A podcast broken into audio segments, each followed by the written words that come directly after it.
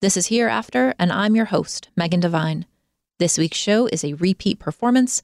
We'll be back with season two soon enough, but for right now, enjoy this episode and visit the back catalog of episodes too while you're at it. This is Hereafter, and I'm your host, Megan Devine. Each week, we tackle big questions from therapists, caregivers, and other helpful folks that let us explore how to show up after life goes horribly wrong. This week, showing up to the full catastrophe of caregiving, personally and professionally, with incredibly special guests Koshin Paley Ellison and Robert Chodo Campbell, founders of the New York Zen Center for Contemplative Care. Don't miss this one, friends. We'll be right back after this first break.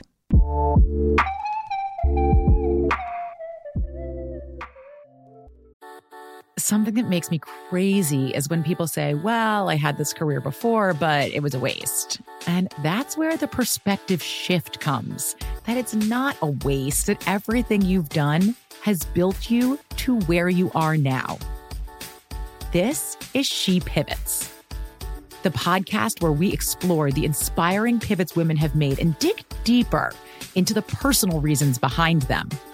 Join me, Emily Tish Sussman, every Wednesday on She Pivots as I sit down with inspiring women like Misty Copeland, Brooke Shields, Vanessa Hudgens, and so many more.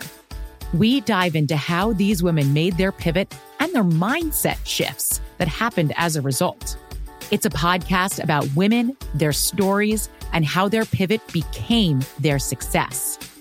Listen to She Pivots on the iHeartRadio app, Apple Podcasts, or wherever you get your podcasts.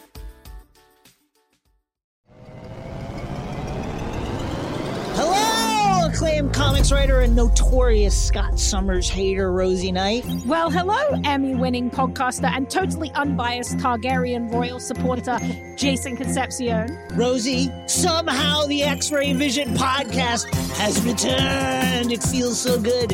It does. And like always, we'll be here every week covering the wide world of TV, movies, comics, and geek culture. That's right. We'll be talking about Batman, heroes of that stature, and of course, We'll be inviting our friends in the industry to come geek out with us and share stories. We'll hear from TV writers, from actors, comics creators, pop culture critics, and more. Nothing is off the table because geek culture is pop culture. And we can't wait to share our love of it all with you every single week. Listen to X Ray Vision on the iHeartRadio app, Apple Podcasts, or wherever you get your podcasts. This is Neil Strauss, host of the Tenderfoot TV True Crime Podcast to live and die in LA. I'm here to tell you about the new podcast I've been undercover investigating for the last year and a half. It's called To Die For. Here's a clip. All these girls were sent out into the world and they were told try to meet important men, try to attach yourself to important men. The voice you're hearing is a Russian model agent telling me about spies sent out to seduce men with political power the war in Ukraine is also being fought by all these girls that are all over important cities. For the first time, a military trained seduction spy reveals how the Russian government turned sex and love into a deadly weapon. If you want to kill your target, it's easy. You just seduce him, take him somewhere, start having sex, and then he's very vulnerable, so you can kill him easily. To Die For is available now. Listen for free on the iHeartRadio app, Apple Podcasts, or wherever you get your podcasts. Before we get started, one quick note. While I hope you find a lot of useful information in our time here together, this show is not a substitute for skilled support with a licensed mental health provider or for professional supervision related to your work. Hey, friends. I'm going to keep my intro here brief today, at least brief for me, because I want to use all the time we possibly have available for you to hear from both of our guests. On the show today, two people I love and admire and respect so much Koshin Paley Ellison and Chodo Robert Campbell. Koshin Paley Ellison is an author, Zen teacher, Jungian psychotherapist, and certified chaplaincy educator. He and Robert Chodo Campbell co founded the New York Zen Center for Contemplative Care, which offers contemplative approaches to care through education, personal caregiving, and Zen practice. Through the center, they provide a lot of resources and education, but I know them best through their Contemplative Medicine Fellowship, a year long training for physicians, nurse practitioners, and physician assistants who want to lead a change in the culture of care. You can probably tell that I am reading that directly off of their website because I want to make sure I describe it correctly. But they're two of the kindest, most thoughtful people I have ever met, and I know a lot of people. But enough about me. Let's get to our guest. Koshin Chodo, thank you so much for being here. It's a delight to be here. It's such a delight to be here, especially for me. I get to sit next to my husband of 20 years. I get to be in front of all your beautiful faces Kimberly, Tanya, Megan. It's just a beautiful, beautiful, beautiful uh, way to begin my day. Actually, it's the afternoon. Right? Time is elastic. I'm already getting that face. It's like, Chodo, what are you talking about? This is supposed to be a brief intro. And he's doing that thing where he does, you know, you roll your, your hands over. It's like, off screen. Off screen, you roll your hands off screen. no Koshin. You can have a little intro.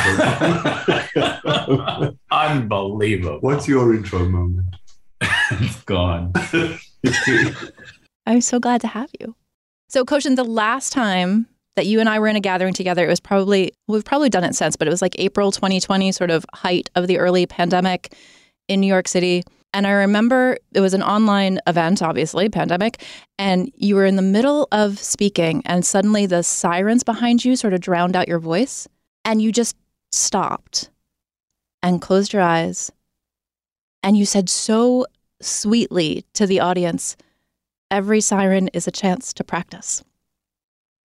And you took a beat, and then you just rolled along with whatever you had been saying about being present at the bedside of the suffering or the dying or those facing difficult medical stories. It was such a beautiful moment. And I actually told our producers here that when I said that I was probably going to cry, because I do cry every single episode because I'm a human with feelings, but that moment for me really encapsulates what the two of you do, right? Just when humanity intersects with the moment that we're in, that's really where the two of you shine. I don't really have a question there, but like that's what I feel about you two. One of the um, other things that comes to mind when we hear the sirens on 23rd Street is we often will say to our students or whomever is in the Zendo at that time, you know, let's all just hope that whoever is in that ambulance gets to the hospital in time. Let's hope that the technicians in the ambulance can do everything they can to save this life. And when the fire engines go by, it's the same thing. Let's hope that they get there on time to save yeah. whomever is in trouble. Yeah, it's just that that moment of connection, right? I think I picked up from you saying that in Koshin that when a siren goes by, I just like close my eyes for a second and say good luck for everyone, right? The person in the vehicle, the family and friends that surround that, the people who are driving that vehicle, and the people at the medical facilities who will receive them right? All of those concentric rings in that moment. I think that what's so striking is that our life is filled with what are sometimes called interruptions and annoyances or you know the fly in the ointment or whatever it is and whether it's a siren or you know someone not responding to you in the way that you wished it was, or getting receiving a diagnosis that you wish you didn't receive, or someone has died that you wish didn't die. To me, the opportunity is always saying, well, this is what's happening. And how do I actually receive it and welcome what's here, whether it's a siren or a wail from our own chest because we're just missing. And yearning for someone who's died. You know, thinking about, you know, a friend of ours, Stanley, and when he was in the grocery store aisle and picking up a tomato and he burst into tears because the smell of the tomato reminded him of his wife who had died 20 years before. And there's no interruption. And after he wept, he just said, Look at this tomato. I love what you said about concentric circles because when we're with someone who is dying or someone who is suffering in the hospital, we often think that all the attention, and usually 90% of the attention, should be focused on the patient or the person in, in the hospital. But we forget the, speaking of concentric circles, we, we forget about the caregivers. We forget about the nurses' aides, the home health aides, the doctors, the janitor that brings, you know, that cleans the room, the person that brings the food to the room, as well as all the family members, of course.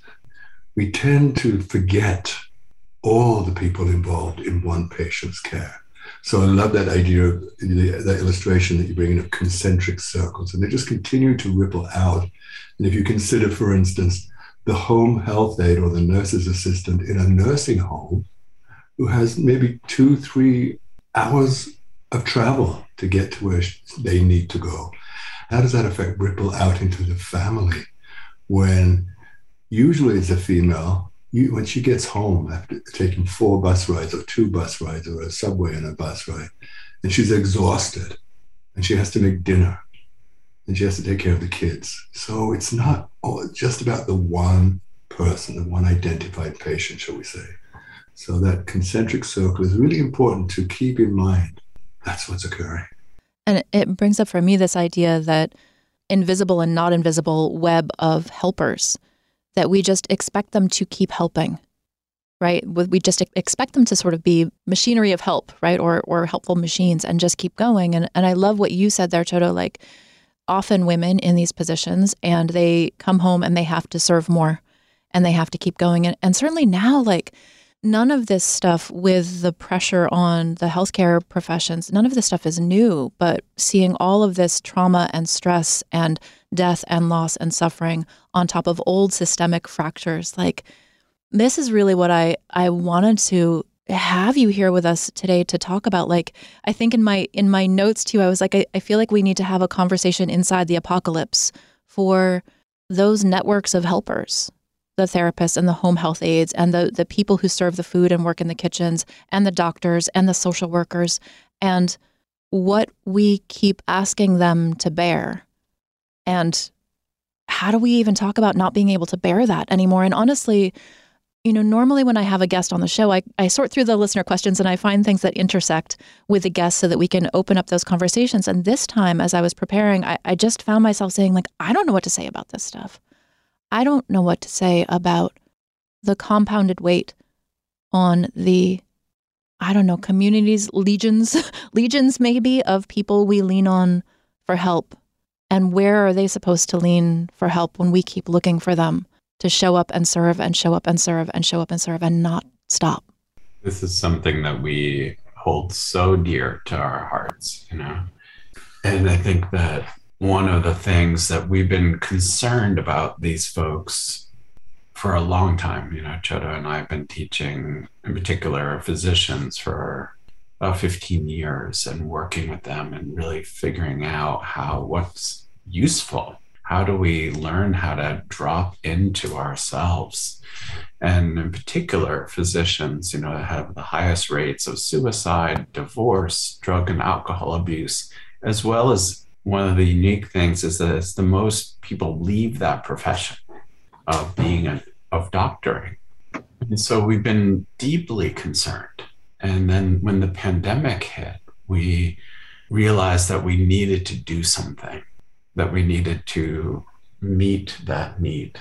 And so we created this fellowship in contemplative medicine, this year long fellowship for physicians, nurse practitioners, and physician assistants to really address the roots of suffering, what the causes of their suffering are, how to pivot, and what is the path. And so it's based on the Four Noble Truths of the Buddha.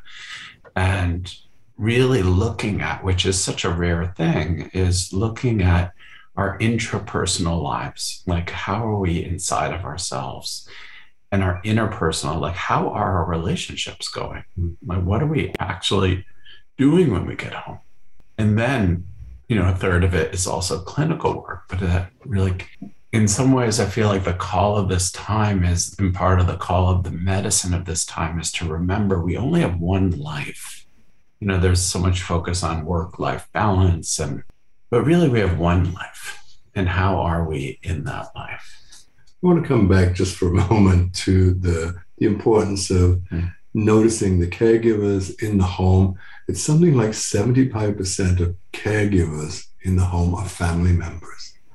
And we have a support group for caregivers. Uh, we meet once every two weeks, and one of the caregivers a couple of, a couple of months ago said something so profound. Both her parents have Alzheimer's, and the daughter she does the errands, she makes the food, she goes to the ATM machine, blah blah blah. She does everything that she need, that the parents are asking of her. And one afternoon, she just turned around. And she said, "I am not your robot, mom."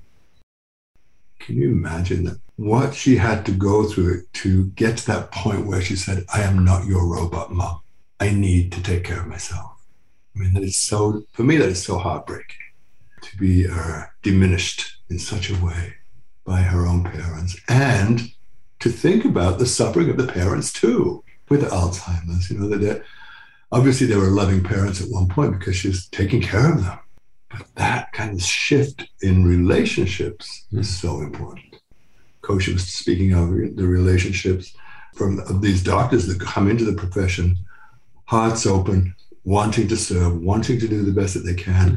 and slowly turn into these, not all, but of course, slowly turn into these workhorses that go home and their relationships with their family changed. Falling apart. Falling apart. We're in the middle of a huge crisis. It, it reminds me of just that that reductive binary that we apply to all aspects of being human, right? That if you are called to be of service, you must be at service to your own detriment forever and ever. Amen. Right. And that there is no time, culturally speaking, socially speaking, or in the workplace, there's no time for you to say, I need a break, I need to stop, we don't support that. Instead, we come in and we say, like, well, you got into this for a reason and you need to draw on your passion for this so that you can stay resilient. Or in terms of a caregiver in the home, a family member, it's like draw on the love that you had for them and, and give back and give back. So this is all something that that is a really big topic. We're going to go to a quick break and we're going to come back and I bet we're going to talk more about it.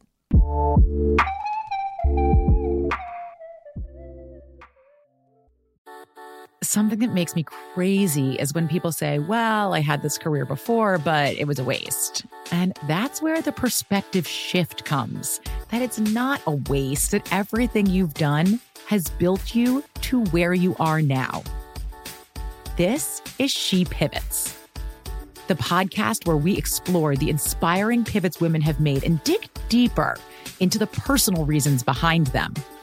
Join me, Emily Tish Sussman, every Wednesday on She Pivots as I sit down with inspiring women like Misty Copeland, Brooke Shields, Vanessa Hudgens, and so many more. We dive into how these women made their pivot and their mindset shifts that happened as a result. It's a podcast about women, their stories, and how their pivot became their success. Listen to She Pivots on the iHeartRadio app, Apple Podcasts, or wherever you get your podcasts.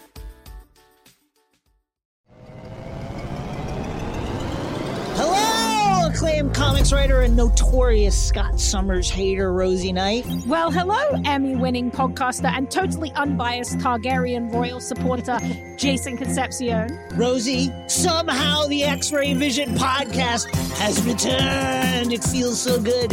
It does. And like always, we'll be here every week covering the wide world of TV, movies, comics, and geek culture. That's right. We'll be talking about Batman, heroes of that stature, and of course, We'll be inviting our friends in the industry to come geek out with us and share stories. We'll hear from TV writers, from actors, comics creators, pop culture critics, and more. Nothing is off the table because geek culture is pop culture, and we can't wait to share our love of it all with you every single week. Listen to X Ray Vision on the iHeartRadio app, Apple Podcasts, or wherever you get your podcasts. This is Neil Strauss, host of the Tenderfoot TV True Crime Podcast to live and die in LA. I'm here to tell you about the new podcast I've been undercover investigating for the last year and a half. It's called To Die For. Here's a clip. All these girls were sent out into the world and they were told try to meet important men, try to attach yourself to important men. The voice you're hearing is a Russian model agent telling me about spies sent out to seduce men with political power the war in Ukraine is also being fought by all these girls that are all over important cities.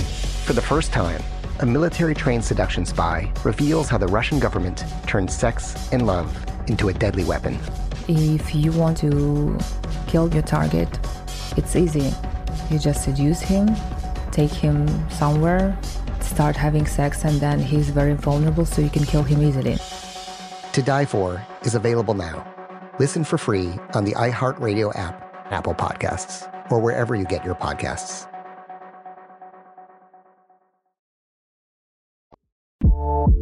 Welcome back, everybody. That reductive binary of humanness, right? That you are supposed to give and give and give and give and give and give and give and say thank you for being depleted like that. That really messes up so many things.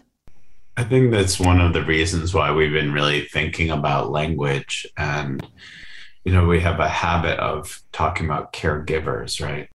So it makes this one person just giving, giving, giving, giving, giving. It's kind of almost like a machine. And so we've been really reflecting on language and really moving from caregiver to care partner because I feel like in many ways that that is actually moving to centering generosity, which for us is a different way of thinking about care. If we think about generosity, which is giving and receiving equally. So we're actually nourishing ourselves. And if we're not actually including ourselves in the circle of care, then what kind of care are we offering? We're the agent. We're the one, so coming to the bedside or the Zoom side, whatever it is, to show up, if we're not nourishing ourselves, we're just bringing that depletion to the relationship. Yeah. I mean, again with this keg, of the support groups that we have, they come in for the, you know, it's an hour and a half of being together. And you'll have a group of, say, eight or 10 people with co- one commonality. I'm exhausted. I don't know how much longer I can do this. Mm. Even often is, is voiced, I love my mom, I love my dad, but it's time. They've been sick for so long. And I hate to say this, but if they died, it would be a huge relief for me and my family. And I love them so much, but this is unbearable. I'm with them 24 7 and I'm exhausted. And they'll be, and you know, without a blink, the rest of the group will be saying, Yeah, I understand. The relief. The relief of that. So this is, you know, this is a, also a huge, huge question that we have. What are we doing to take care of our care partners, our caregivers. And, you know, very little. Yeah, very little. We share that same approach where telling the truth about it is the most powerful act we have currently available, right? Because we're so often rushing people out of their exhaustion or speaking their tiredness or their irritation, right? Reminding people to be resilient, all of these things that we do. And so, even just that ability or the welcoming of the truth in that situation does something. I also I wonder about, you know, we're speaking about family caregivers, but this same sort of deficit of generosity shows up in all of the caregiving professions. So how do we start talking to, you know, the the social worker at the hospital or the internist who just they can't take a moment to be generous with themselves. They can't ask their colleagues to be generous with them and, and take care of each other because we're all working from such such a deep deficit that like there is effort involved in caring for yourself and i can hear the frustration in so many people i speak with and hear from i don't have the energy to figure out what i need to do to take care of myself and, and this is yet another another one of those unsolvable challenges here what do we do there i don't know that i quite buy into that 100% we teach our doctors and our caregivers you know what they'll come because they'll come with that statement I don't have time. I don't have time. I'm too rushed. My, you know, I have to see, you know, 15 patients in an hour, whatever. We say, actually, you know what? It takes one minute. Stand still. wear your feet? They're on the floor. Ground yourself. Take a breath. I am here in this moment. In this moment, I'm giving myself permission to stop. And it could take one minute. We, we say three minutes is preferable, but one minute will do it. Before I go to the next patient or to the next encounter, it's just, and then moving on. That could mount up to say, I don't know, 30 minutes a day. So for 30 minutes of your day, you've stopped. You've noticed what's happening in your body. You've noticed what's happening to your breath, and you've come back to center. So people often think that if I have to meditate, it's going to be 30 minutes and I don't have time. Well, they don't for the most part, but one minute, everyone has. I love that. Thank you. That's something that I try to practice, and even I forget that. We get into that cycle of depletion and think, oh crap, right? Like, oh, this means that I need to make myself healthy food, which means I need to find time to go to the grocery store and make sure that I get this and this. And then I have to come home and then the dog needs this. That sort of rapid cycling of the mind that says, I can't, I can't, I can't, I can't. And it really is that brief one minute of connection.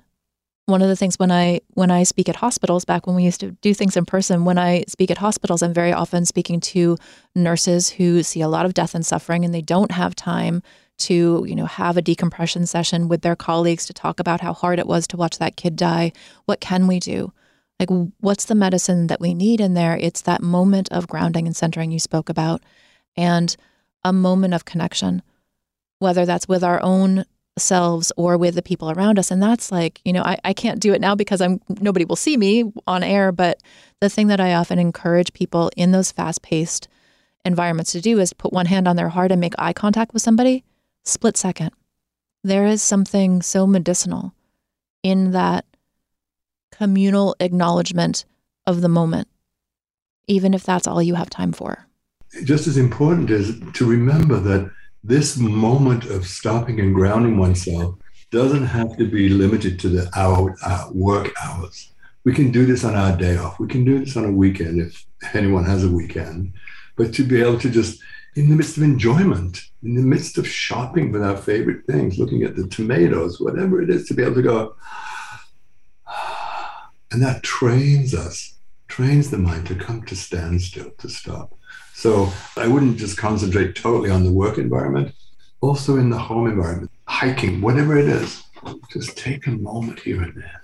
It's like a moment of Sabbath, you know, of actually taking a moment to be at one with where you are. And many of us think, you know, that that whole thing about self care and self care this and get a manicure watch Netflix or whatever that is. And all of those things could be fun. And, but I think that how do we make time to not do, even if it's that moment that we're talking about, you know? And I was thinking about nurses too and how Chodo and I were on a inpatient oncology unit, which you know mostly is the people are many of them will die, and when they died, you know there was just this accumulative trauma on the staff because people love these people and people said, "Oh, we don't have time to do a memorial. We don't have time to do anything," and we realized like, well, we do actually. We have three minutes.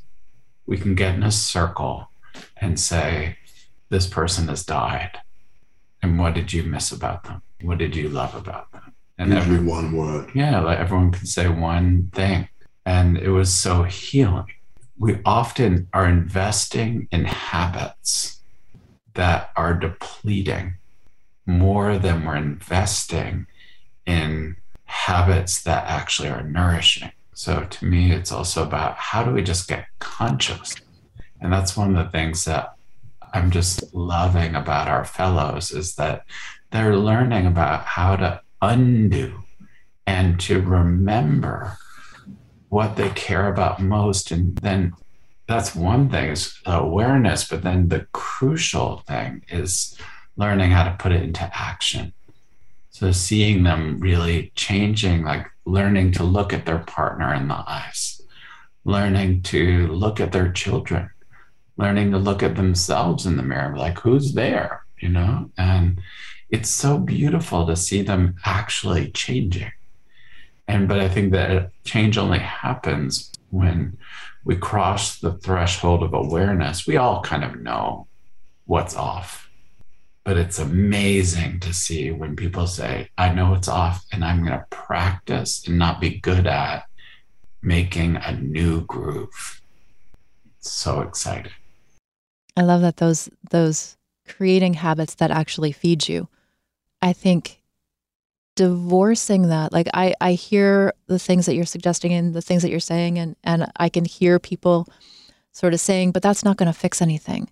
What like sort of that collapsed despair and despondency. Like what is this one overly simple tool going to do about the reality of this life and the death and the suffering and the constant fatigue and the exhaustion?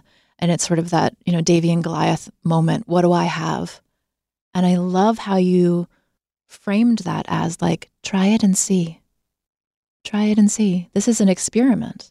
It's going to wake you up to the reality of your life and the re- reality of suffering around you and the reality of the suffering of the world. And it may spark some moment of what can I do? What can I do? When I take the attention totally away from myself what can I do to change the situation in the hospital? How do I advocate for myself? How do I advocate for the, for the staff? How do I advocate sometimes for the patient? So it's not so self centric. That one minute may evoke a moment of clarity. And it may be, you know what? I don't need this bullshit. I'm out of here. I need to take care of myself. I'm done with this shit. I'm done with being overtired. I'm being done with being underpaid. I'm done with being treated like a robot, to use that word again. Or it may be, you know what? I love my job. Mm. I love this job. I just need to focus on that minute, that moment of clarity when I realize I'm exhausted. Yeah, I'm so exhausted. How can I get help from my husband, from my wife, from my from my kids? How can just one thing? So I don't buy that the one minute stopping will not. It's not about fixing anything, it's about being aware. So much in this world we cannot fix, but we can be aware of it. And what do we do with that awareness? Exactly. We can change the world. Mm-hmm. And that that complaint, oh, that's not going to work. Oh, that's you know, like it's so popular right? And you know, we hear that. Or I tried that. I've before. tried that. I tried it. For, I tried it once. You know, it just reminds me of this story where this guy goes up to this meditation teacher, Jack Kornfield, in the airport. He's like, "You, Jack Kornfield," and they're in the Miami airport, and he's like, "I happen to be," and he said, "You know, I went to something about meditation with you like 30 years ago." And he's like, "Oh, how was that?" And he's like, "It was horrible. Didn't work." He's like, but the funniest thing, I was on the gurney going in for open heart surgery. And suddenly that was the only thing that made sense. And I'm so grateful. Like I was able to come back to myself. So I think that there's something so amazing about our lack of receptivity to change. We resist change, we resist death, we resist actually reality of how things are changing. And how do we just in some ways like have a bit of playfulness around that voice of like it's not going to work? It's like i hear you grumpy. You know i hear you jaded part. I hear you. I see you. I love you. And step aside. A little timeshare in the psyche. Yeah it's such a popular voice, you know, that kind of dissenting of change because we're so, in some ways, addicted to our suffering. In some ways, that's a voice of depletion that I have nothing in me to try these things. These things can't possibly work. That is seeing that voice as a voice of depletion. Mm-hmm. We've been talking so much about caregivers and showing up in the moments and the, the power of that telling the truth to yourself and telling the truth to others. So, as educators and as practitioners, if you had sort of, okay, one succinct, sort of pithy message that you wanted to give to other educators and other practitioners, what do you think? What do you wish other educators and practitioners would know either about grief or exhaustion or telling the truth? What do you wish they would know? You can't put it all in one bucket. There's no succinct answer. There's no same answer for each person. Grief is unique to each of us. We all do it differently. We're all grieving differently for different things.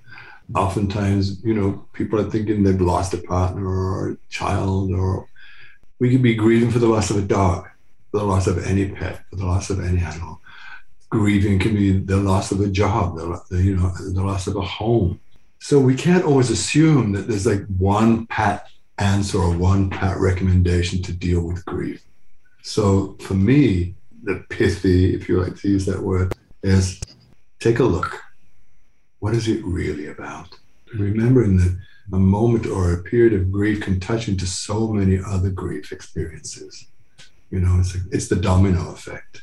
It's like the uh, my cat died, and I'm bereft. I'm beyond beyond sadness, and then realize why am I thinking about my mom?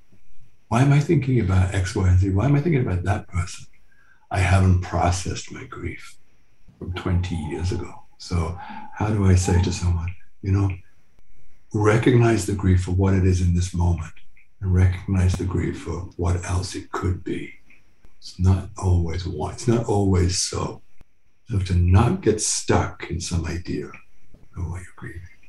I think that makes sense for grief in our own lives and also as educators and those who show up to serve people who are in really difficult times of their lives is to wander into it and be curious rather than thinking we know all of the answers or that there are any answers. So I think that's a really beautiful place for us to sort of come full circle with the beginning of our conversation into this conversation about curiosity and experimentation with what it means to be fully human and fully here, even in the moments when you don't feel like you can be fully here. Friends, thank you so much for being here. I'm going to link to all of the places that people can find you and the fellowship and all of those things. But tell our listeners right now where they can find you individually and collectively and anything else you need them to know before we get into our questions to carry with you after the break. So, the New York Zen Center for Contemplative Care, you can find us at zencare.org and at New York Zen Center at New York Zen Center for Instagram. And Koshin Paley Ellison at Koshin Paley Ellison for Instagram and Chodo Campbell at, at Instagram. Zencare, Z-O-R-G, zencare.org. Applications for the fellowship open soon? For the Contemplative Medicine Fellowship are currently open. It is open enrollment. And so we're already filling up for the next cohort. And we have a podcast that's called Zen Care and you can find that on Apple Podcasts. Oh, and our books, Awake at the Bedside, Contemplative Teachings on Palliative and End of Life Care, and my book, Wholehearted, Slow Down, Help Out, Wake Up. Both of those books can be found anywhere that books are sold. Excellent.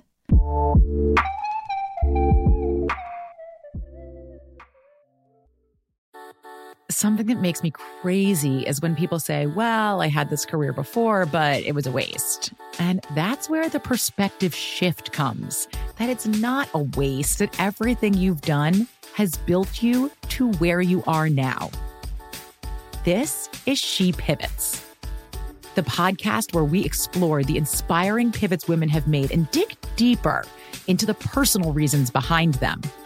Join me, Emily Tish Sussman, every Wednesday on She Pivots as I sit down with inspiring women like Misty Copeland, Brooke Shields, Vanessa Hudgens, and so many more. We dive into how these women made their pivot and their mindset shifts that happened as a result. It's a podcast about women, their stories, and how their pivot became their success. Listen to She Pivots on the iHeartRadio app, Apple Podcasts, or wherever you get your podcasts.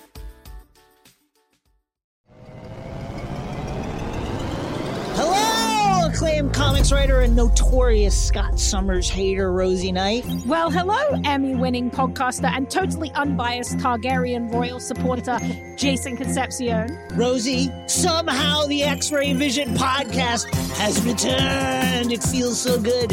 It does. And like always, we'll be here every week covering the wide world of TV, movies, comics, and geek culture. That's right. We'll be talking about Batman, heroes of that stature, and of course, We'll be inviting our friends in the industry to come geek out with us and share stories.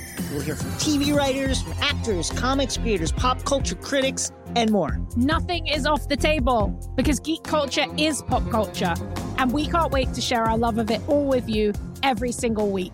Listen to X Ray Vision on the iHeartRadio app, Apple Podcasts, or wherever you get your podcasts. This is Neil Strauss, host of the Tenderfoot TV True Crime Podcast, To Live and Die in LA. I'm here to tell you about the new podcast I've been undercover investigating for the last year and a half. It's called To Die For. Here's a clip. all these girls were sent out into the world and they were told try to meet important men try to attach yourself to important men The voice you're hearing is a Russian model agent telling me about spies sent out to seduce men with political power. The war in ukraine is also being fought by all these girls that are all over important cities For the first time, a military trained seduction spy reveals how the Russian government turned sex and love into a deadly weapon. If you want to kill your target, it's easy. You just seduce him, take him somewhere, start having sex, and then he's very vulnerable, so you can kill him easily. To Die For is available now. Listen for free on the iHeartRadio app, Apple Podcasts, or wherever you get your podcasts.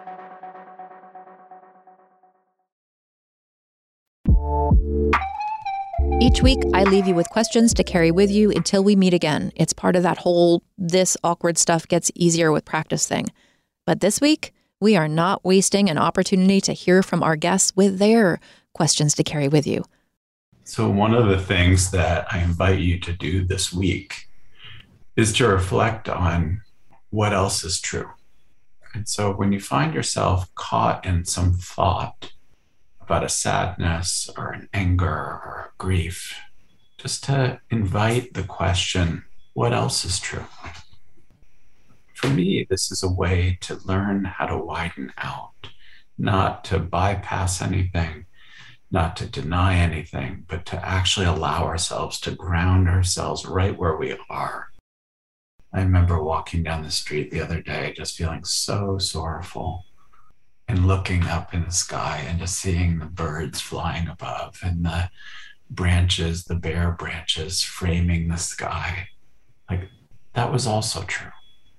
So the finding how do you drop down and widen out and find what else is true? There's a really overused uh, sentence or cliche wake up and smell the coffee. I like to ask you to wake up and smell and notice and see whatever is in front of you. You're walking down the street. A lady or gentleman with a stroller and a baby are walking towards you. Notice that moment of, ah, look at that beautiful baby. Or, ugh, that, that baby doesn't stop crying. Why isn't the parent taking care of it? Just notice. Notice dog shit on the sidewalk. Notice the beauty of the buds that are beginning to appear now in the spring, or whatever the time of year is. But to really notice what is in front of you from your home on the way to work. What is it like to step onto the bus? The transition from the sidewalk to the bus, the people on the bus. Who are they? Notice them. Don't get stuck in your iPhone or your earpods, whatever it is. Be fully awake to your life, to each moment of your life, because it's short. In my meditations, I say each in breath is bringing life into the body, and each out breath is a small death. The last thing we do is die on the exhale. When we die, the last thing we do is exhale. Ah. So honor each in breath where it is you are in your life right now.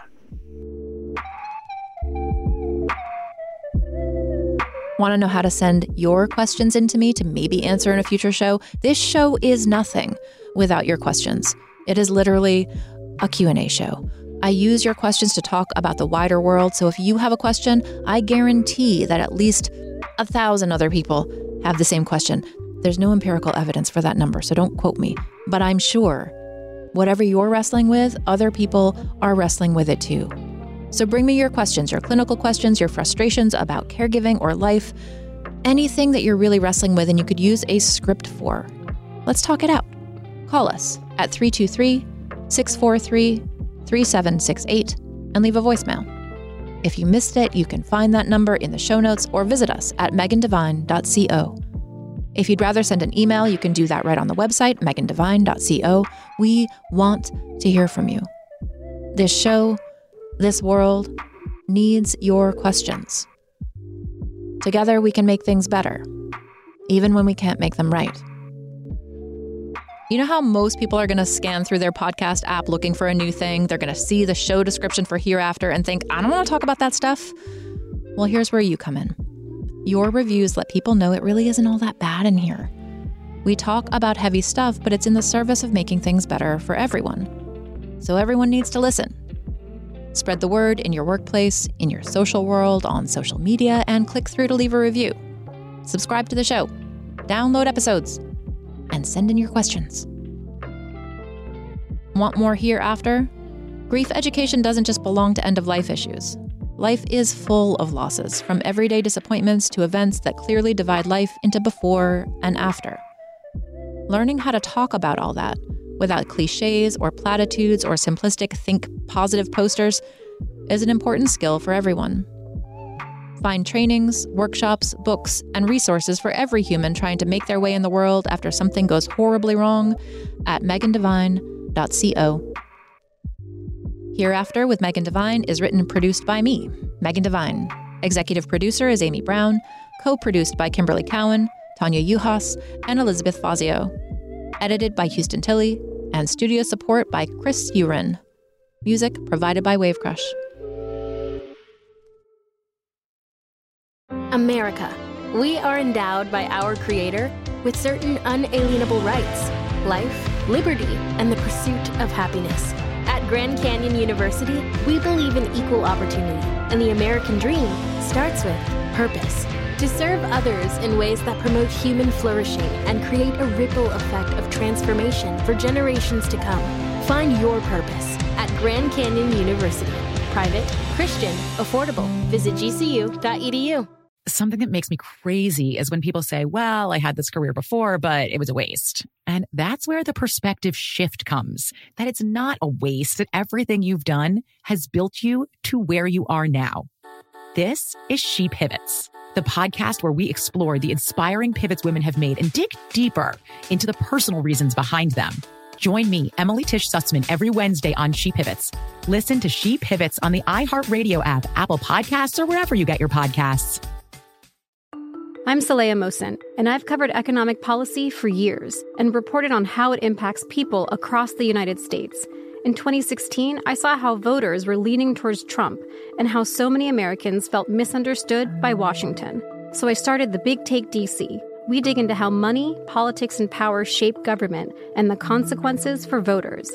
With new episodes every Thursday, you can listen to the Big Take DC on the iHeartRadio app, Apple Podcasts, or wherever you get your podcasts.